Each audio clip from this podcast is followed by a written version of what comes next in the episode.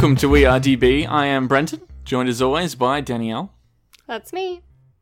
Thanks for joining us this week as we count up the IMDb's best movies of all time and discuss some of the greatest films you mightn't ever have seen.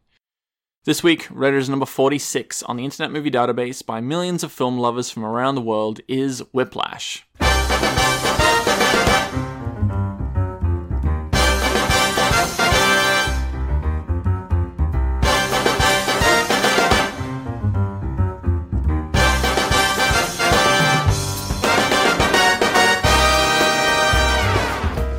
Released in 2014, starring Miles Teller and J.K. Simmons as the two leads, Whiplash is a jazz drama, if that were a genre, set in the fictional Shaffer Conservatory of Music, which is obviously based on the Juilliard School in New York City, which is undoubtedly the best school in the world for the performing arts.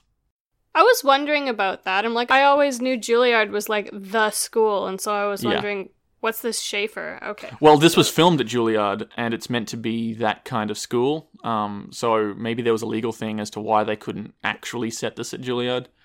Yeah. Okay. but it's it's pretty much meant to be there. Um, it's a very prestigious school. Uh, This movie is written and directed by Damien Chazelle.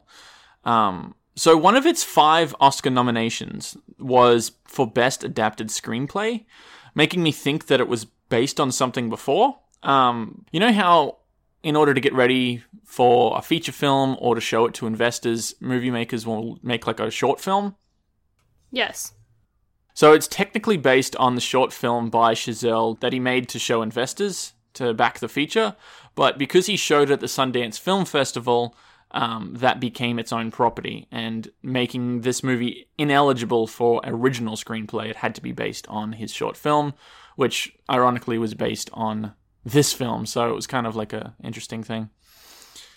So this is technically Damien Chazelle's second feature film, but since his first was like an independent black and white movie from five years earlier that was written, produced, shot, edited, and directed by himself and only made $35,000, I kind of really count Whiplash as his first.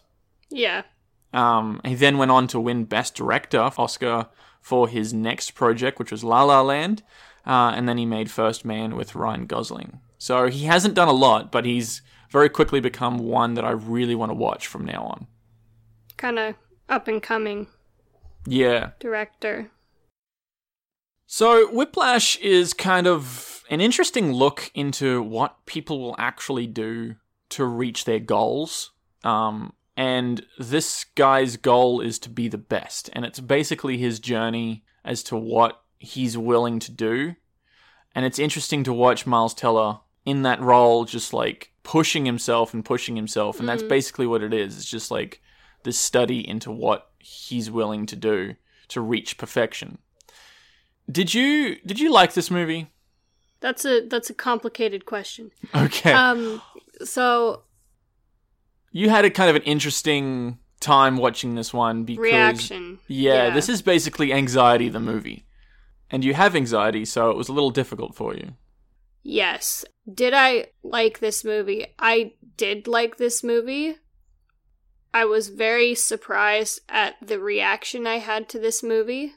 Basically, I haven't felt this affected by a film since we watched Brokeback Mountain. And we spoke on that one as to why that one touched you is because it reminded you of home and it reminded you of people that you knew. Yeah. So there was a number of personal things there. Which was very similar for this one because so I have an anxiety disorder and there were moments that were very confrontational and abusive. There were interactions in this movie that were Oh, yeah. abusive that I just found very um difficult to process. Mm. Um so it made me at one point very very uncomfortable. Well, it was the first confrontation moment that It was the worst one. it took you for surprise, and that was kind of the point. It was kind of what he was going for. Yeah. Um all that said, I really like the cinematography in this. I like the way it was filmed. It felt very contemporary. You know Mm. what I mean? You know how much you love Ar- Arrival? Yes. That's how much I love this movie. This is one of my top favorite movies of all time. That's so interesting to me because, like, and I know I'm biased because my reaction to some of the content in this was so strong that I could not feel that way about this movie. Yeah. Not in a million years. Which I think, honestly, is a testament to the acting. Honestly. Yeah, to actually make you convinced that this is like real and this is happening and these confrontations are like something to be afraid or worried about. Yeah. So I'll give them that for sure. J.K. Simmons won the Best Supporting Oscar for this one. Yeah, so I think this movie is absolutely brilliant. It is so fantastic. There is no filler. I think everything that's in there is in there for a reason. And I just love it. I think it's I think it's a masterpiece. I think there's definitely with Andrew's character, so Miles Teller's character, um, a lot of character development and change that you can see that's really The character arc that he takes. yeah, I think it's very realistic. Um, just some of his reactions to things, some decisions that I wouldn't make, but I actually noticed in this viewing that there's actually a really great use of color throughout because oh, every shot is sort of like the entire frame is lit up as a color. And then it could could change from like everything you see here is green, the very next shot is everything here is red, the next scene is everything here is yellow. Um, and I hadn't really noticed that before. I don't really know what he was going for, but it feels almost like a dream, like it's like it's kind of an artistic choice that he's done there. Um, well, I didn't, I didn't pick up on it, but I would think I didn't pick up on it originally. that use of color subliminally creates ambiance. So Yeah, especially you would see a lot of red probably in the confrontational scenes. Well, those were sort of mixed. So that's what I was looking for. I'm like, is it green when he's more comfortable and red when he's uncomfortable? And I was trying to think of what the themes were that he was trying to put, and there wasn't really a pattern um, because some of the confrontation ones were like yellow and blue, which is kind of interesting. It could even just be that like throwing something new at your brain every time just to make it more confusing and more Yeah, make it feel like it's on edge or whatever. yeah. Keep it on its toes. I'm just thinking like do I think this was a well-made movie? Yes. Do I think it was a good movie? Yes. J.K. Simmons' character Fletcher is very hell bent on trying to get the best out of his students. And there's a dialogue piece towards the end there where he's talking with Miles Teller and he says that, like, you need to push people past their limits to achieve greatness. hmm And so that's what he's really trying to do. But what he's doing is really just abuse. Like, really Yes. abusive. And Miles Teller's reaction to that is what if you discourage someone from ever being a great person? Because What if you push too them far. so far? And I don't like Fletcher's response because he says a great person would never be discouraged. And I think that's bullshit because we're all human. And that's how he's justifying these actions, this psychopathic tendency to abuse people and push themselves where they shouldn't be pushed to. I totally agree. And I remember, like, right in the beginning, there's so many signs that this person, like, there's something not right with this guy. Like in his head. Yeah. Like, the very first thing I wrote down was, what the fuck is this guy's problem? Yeah, was that from the very first scene, the very first introduction to it's, the characters? It's gotta be, yeah. right? It's gotta be even from the first couple of interactions where he's just, he's so arrogant and rude. He's very arrogant. and then once Andrew actually gets into the core studio band, you can see like he's manipulative and he's like he probes him for information that he's going to use against him later. Like just to me that's not something normal people do. Yeah. That's something evil people do. It's interesting that you picked up on that in the very first confrontation scene, right? So that's not really spoilers to say that like in that scene he even pulls Andrew aside and, and starts to talk to him one on one and he's like, Don't let it get to you, just relax, keep calm. He asks him about his personal life. He finds the information that knows that he's gonna get to him later. He finds his weakness, and then when he's in there in the studio, he talks him up. He says he's the best. You know, he's like saying how good he is, and then he throws a fucking chair at his head. Yeah. Like, that's not something normal people do. No, of course not. And he would justify that. I don't know how you would justify that. Yeah, I don't know how bringing up the shitty, uncomfortable, private points of someone's life is going to push them. yeah. I think he's know. he's just trying to use it as a driving point, right? If I didn't do that, then you wouldn't. It's kind of like that scene from Fight Club. Where he goes to, ah, it's like a convenience store or a petrol station or something. Oh, that's right, where he's And like, he- tomorrow will be the best day of his life. Tomorrow will be the best day of your life because he points the gun at the guy's head and says, If you're not in veterinary school by the time I check in, then I'm going to kill you. And then tomorrow he's going to be more motivated than any other day in his life. And that's the mentality, right? So Tyler Durden is not really a character that we should achieve to be, you know, that guy's a Yeah, psychopath as well. I don't like that mode of thinking because that to me shows that you don't understand human emotion, that you don't have a regard for people, but also that you don't understand people and how people think. Because in your head, you're like, oh, well, I just motivated them. No, you didn't. You fucking traumatized them. Yeah. And when you traumatize people, you you basically press a pause button. If not if not a rewind button. And his response to that is, Great people wouldn't be traumatized? Are you fucking stupid? Yeah. If anything, those people, and I'm saying this based on like past history, a lot of great people who have been so talented are already unstable Yes. and they end up become a lot of them die early because they're unstable and they're easily traumatized. It's so a that's very common thread with people who are great. yeah, And that's even brought up in this movie. Van Gogh cut off his Yeah. ear or whatever. People are yeah, so Yeah. like that's a stupid, uneducated, like unjustified, and also like already proven wrong method of thinking and line of reasoning. And it just shows me that Fletcher, if he's not a psychopath, he's definitely got some sort of instability going on and he definitely doesn't understand people.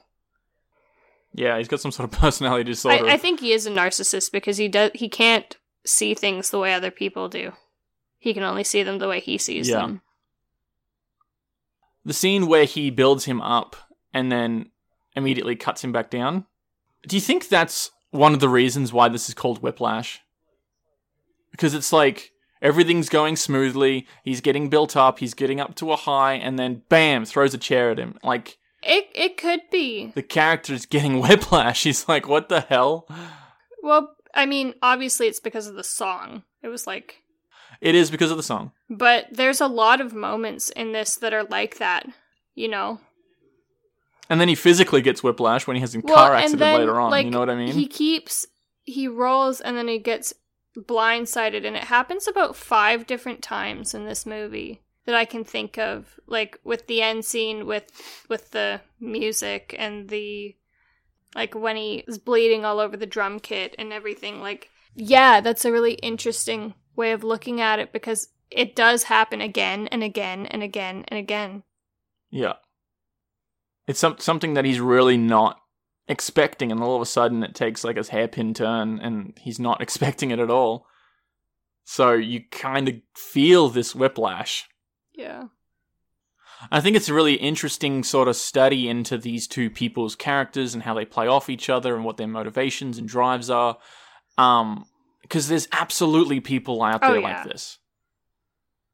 I just I I just don't understand like how could you be so hell bent on ruining someone's life? He's he not in his mind though. He doesn't think that he's ruining his life. He thinks Later he's making on, it though. better. I think yeah. I think he um I think we've all sort of had these moments where we've come across these sort of people or been in these situations and it's kind of just interesting to show this in a movie uh, so b- brilliantly as it is. I think this is a perfect encapsulation of these feelings and that's why I think it's You brilliant. definitely if that like- makes any sense. I always say if you're able to elicit such an emotional response from me, you must be doing your job right. you know. Yeah. From this point forward, we'll probably go into more heavy spoilers. That was more of a general idea as to what you can expect from the characters.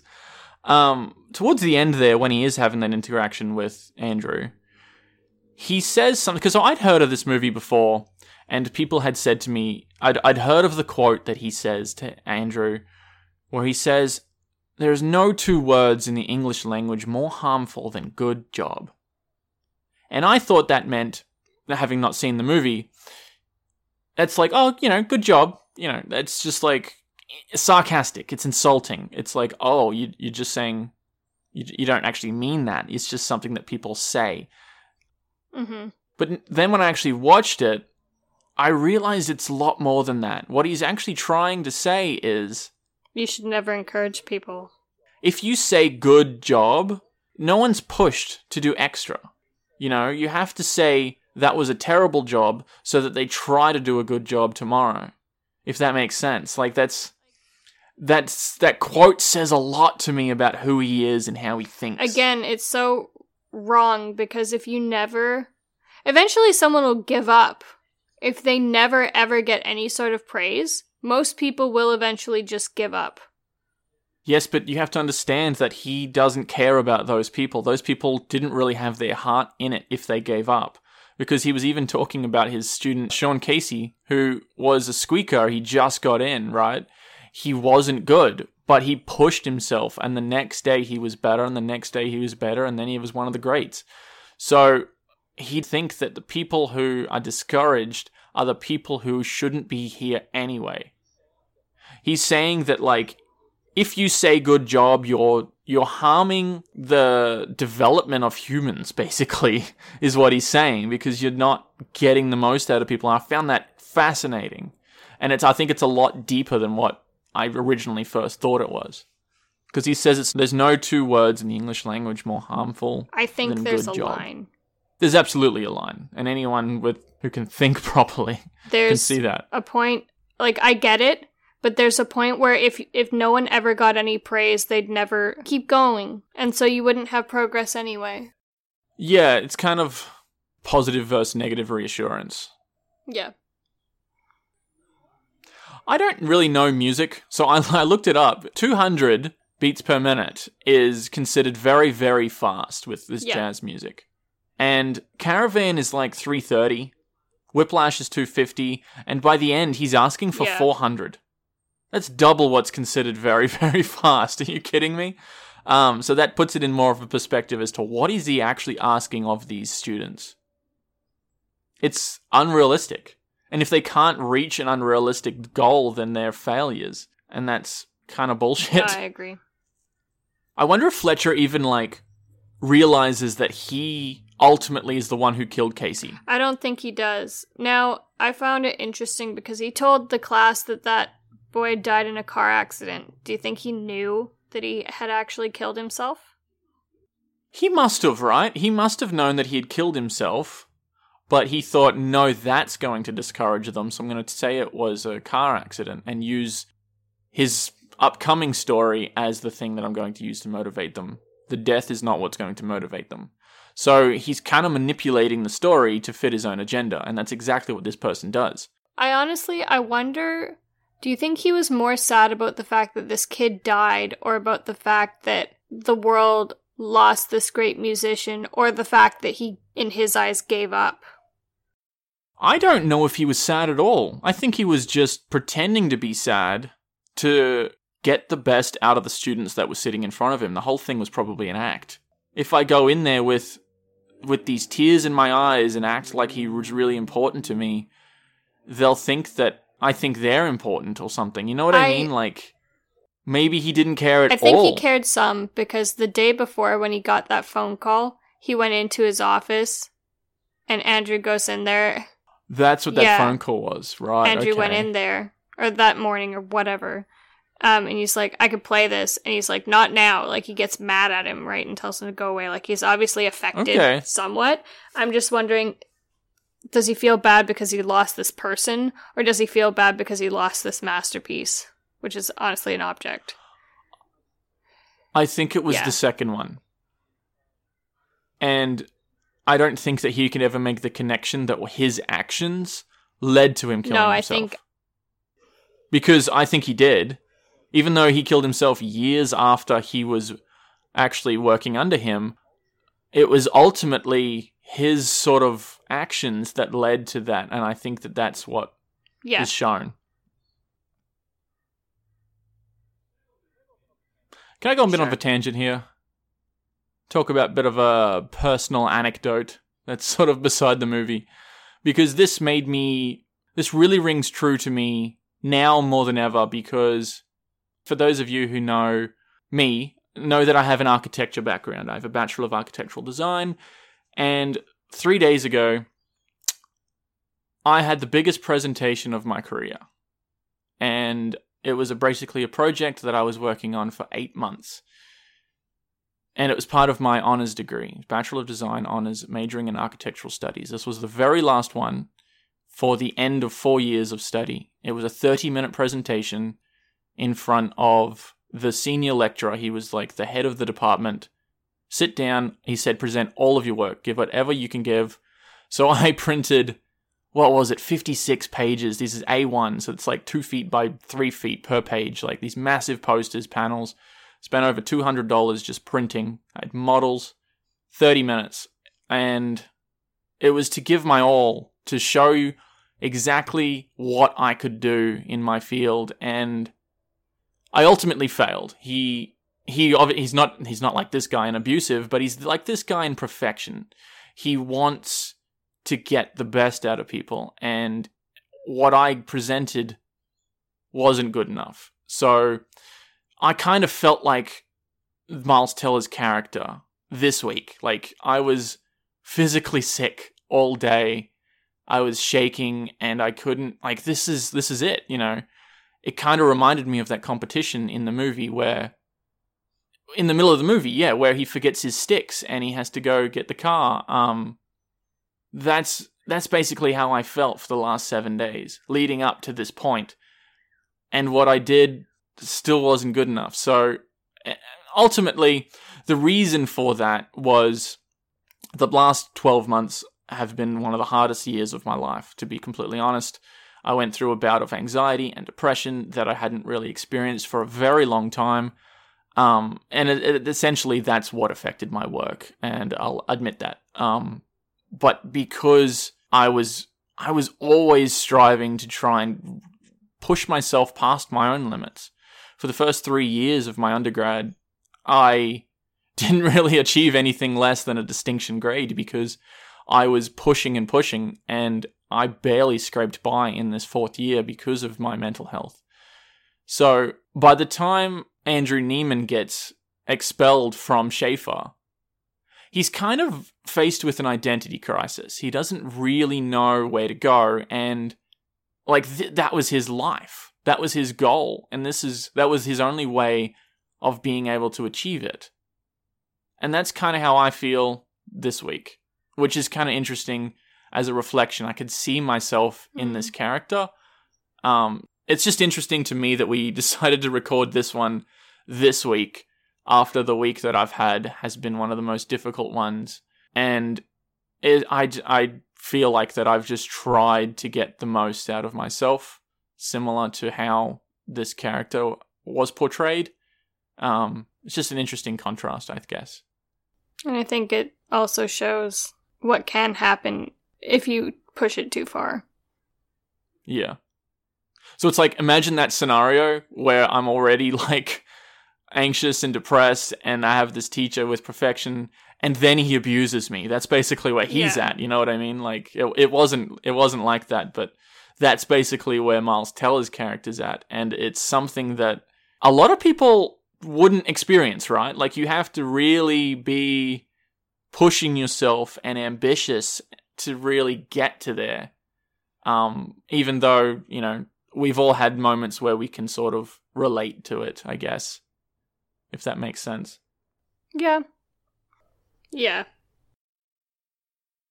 Um, I really think that that I love that scene at the end, like where they're at the JVC, they're in front of all those people, and Fletcher had basically invited him to fuck Neiman over, right? He knows that the people in the audience can ruin his career, which is basically why he's there. And it's interesting that, like, he invited him along to fuck with him at risk of sabotaging his own gig at this thing. That's how much he's hell bent on getting revenge on this kid. You know what I mean? That just shows a lot for his It character. just it just shows me how unstable he is. Um Yeah. now you had said that you thought this was the perfect ending. I think this is one of the most perfect endings I've ever seen in cinema. It's I think it's brilliant and I couldn't think of this movie being ending any other way. Okay, see, I hated it, so I want to hear why you think it's so Really? fantastic. Yeah. Well, well for starters, Neiman gets fucked over. He goes off stage and I think that's where most of us would leave it. But he owns it. He's like, "No, fuck you. I'm going to go out there. I'm going to show you how good I am and I'm going to fuck you around while doing it." So I think that's the really like yes kind of moment, you know what I mean? So it's satisfying to see him go back out there. It's satisfying to see him just go and go and go. He goes from one song to the next and he's just he's using the music as revenge, you know what I mean? Mm. Um so there's that, but then there's also where it really gets towards the end. And you see this first when he hits the cymbal and it's off put. So then Fletcher comes in and he fixes his cymbal for him and then he looks at him in the eyes and he's like, "Yes, yes, yes." I really think that by the end of this, right to the end of that scene, they have the utmost respect for each other. They might not like each other, they loathe each other, but they respect. Fletcher ultimately made him into exactly what he wanted him to be. He's become great in that scene and he's showing him that. He's just like, yes. I hate that because he actually didn't do anything. He didn't. So you hate it because you believe that he's going to go on for the rest of his life and say, yes, I'm justified in doing this abusive stuff now. I can see an argument for that. well, and because I don't like how at the end Andrew looks pleased with himself because he's actually finally got some sort of praise from Fletcher. I wouldn't give a shit by the end of this. Well, if I were him, I would finish off that song and then I'd walk off and never see him again. Obviously, right? I'm not going to work with this guy, but I th- I think I think it's a great moment between the two that goes past their relationship, good I or just bad. I didn't like that he seemed to be so happy about it, Fletcher. Because for me, I would take satisfaction in seeing that he I'd want him to feel so bad that he was so wrong. You know, and he doesn't. He's Neiman or Fletcher? Fletcher. You'd want him to feel bad. Yeah. See, Fletcher's ultimate goal was to get the best out of people. And even in that fucking him over, whether it was good or bad, that got the best out of him. He walked off stage, and no, I'm not going to end it this way. I'm going to use that as motivation to go back on stage and fucking play like I've never played before. So that's essentially what his goal was, and that's what he ended up getting by the end. So even if he didn't like Neiman, he respected him for that. I think t- to not respect him is petty and immature. I really hated that there was this moment of connection between the two of them. Because to me, I would think that I wouldn't feel pleased that he's pleased with me. I'd be like, yeah, fucking told you so. You know? I'd still be angry. I can see that. I can see that. But I think the greater thing is that he's reached his potential. I think it's bigger than both of their petty hatred for each other. I think that's represented very well. I can see what you're saying.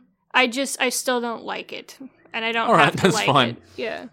I really love this movie. I think it's brilliant. I liked the movie. I just didn't like that interaction. Um, I thought it was shot really well. I thought it was written really well.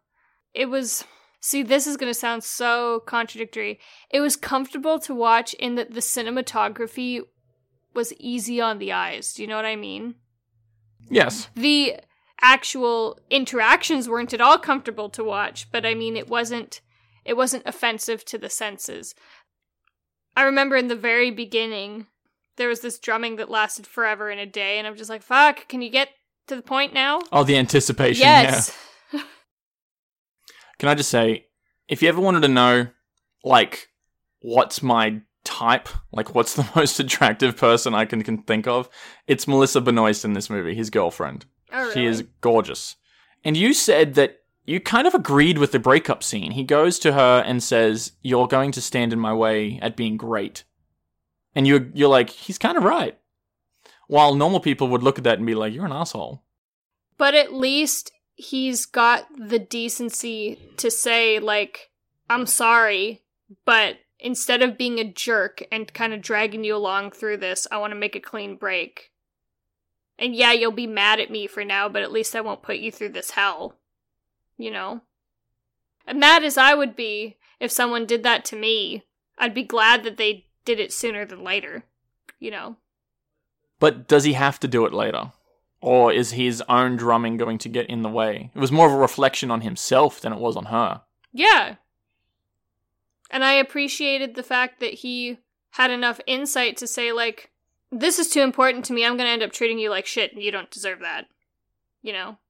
Yeah, so it's it's kind of interesting scene because it's showing that his life is drumming. This is not a hobby. This isn't just what he does at school and then he goes home and does something else. This is all he does. Yeah.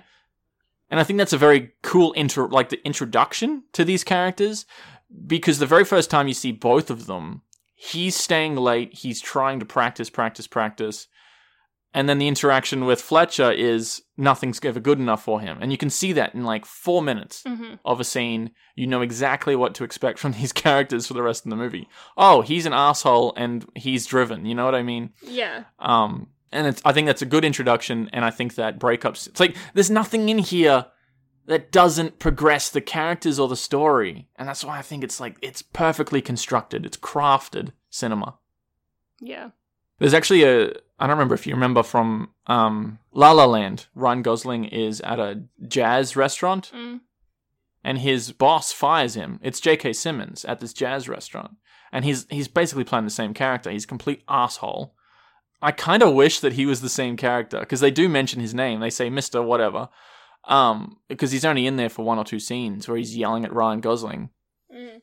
And it would be a nice little cameo just to see what happened to that character. He's he's working at a jazz restaurant or whatever because it fits really well in with his character arc and where he ended up going. Mm. Um, I wish that he had, he had just changed his name to to Fletcher. That would have been a really cool cameo Mm. Easter egg. So does this director like have a thing for jazz or something then? He must do because that Yeah. independent movie that I was talking about was even a jazz based thing. Hmm. It was about singing and dancing, I believe it was. Um, so I have I haven't actually seen First Man, but I imagine there's not much of a jazz theme running through that, so it's a little different in his filmography. Yeah. And I think if you can handle some really intense confrontation, you'd probably really enjoy this movie. Like it it is a, a good movie and an enjoyable movie. There's just aspects of it that me myself I had difficulty with, but I don't think that should reflect on the movie. A lot of people would have some difficulty with some of the scenes, yeah. We have been Danielle and Brenton this week. Thanks for joining us. Feel free to subscribe wherever you get your podcasts. Check us out on all the socials. We're most active on Instagram. You can follow us on Facebook, comment on SoundCloud or YouTube, or support us on Patreon. We have every episode uncut and unedited, as well as bonus episodes every month. And all this extra content is unlocked and free to everyone. It's just Patreon is our platform for that content over at We Are DB on Patreon. And until next week, thanks for listening.